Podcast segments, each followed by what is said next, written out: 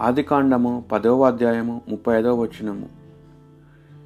దేవునికి భయపడుచు సత్ప్రవర్తన కలవాడు ఏ జాతి వాడైనను దేవునికి అంగీకార యోగ్యుడే ఒకటవ పేతూరు ఒకటవ అధ్యాయము పదిహేనవ వచనము. మిమ్ము పిలిచిన దేవుడు పవిత్రుడు కనుక మీ ప్రవర్తన యందు మీరును పవిత్రులై ఉండు ఈరోజు ధ్యానాంశము. సత్ప్రవర్తన మంచి నడవడిక. సత్యవర్తనలు దేవునికి సమాజానికి కూడా భయపడతారు. మన మాటలు చూపులు క్రియలు ఆలోచనలు ఇవన్నిటిని కలిపి ప్రవర్తన లేదా నడవడిక అంటారు. ఇవన్నీ పవిత్రంగా ఉన్నప్పుడు సత్ప్రవర్తన కలిగిన వారిగా జీవించగలము. క్రీస్తును ఎవరు హృదయంలో ధరించి ఉంటారో వారు మాత్రమే పవిత్రంగా సత్ప్రవర్తన కలిగి జీవించగలరు. కనుక మన ప్రవర్తన అంతటిలో దేవునికి అధికారమునకు లోబడి జీవించుదుము. తమని తాము దేవునికి సంపూర్ణంగా సమర్పించుకున్న వారిని దేవుడే నడిపిస్తారు.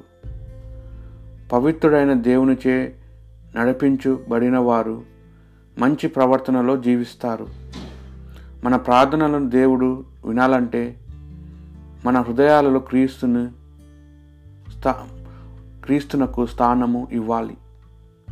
ఆత్మ పరిశీలన చేసుకున్నాడు నా ప్రవర్తన ఏ విధముగా ఉన్నది? నా హృదయంలో క్రీస్తుకు స్నాన స్థానము ఉన్నదా? సాతానుకి ఇచ్చానా? ఎవరి ఆధీనంలో జీవిస్తున్నాను అని పరిశీలించుకోవాల్సిన పరిస్థితి ఉంది ప్రియ సహోదరులారా. ప్రార్థన చేసుకుందాం. సత్యవర్తునుడవైన మా పరమ తండ్రి మా ప్రభువ సాతానికి దాసుడై చెడు ప్రవర్తనతో జీవించున్నందుకు మమ్ము క్షమించండి. మా హృదయాలకు రామ్మని ఆహ్వానించుచున్నాము. మా ప్రవర్తన అంతటిలో మీ అధికారం నాకు లోబడి జీవించినట్టుగా సిద్ధముగానున్నాము సత్ప్రవర్తన కలిగి జీవించుటకు కావలసిన మీ కృప ఆశ్రితములు దయచేయమని మా నాథుడైన క్రీస్తు ద్వారా మనవి చేయుచున్నాము. ఆమెన్.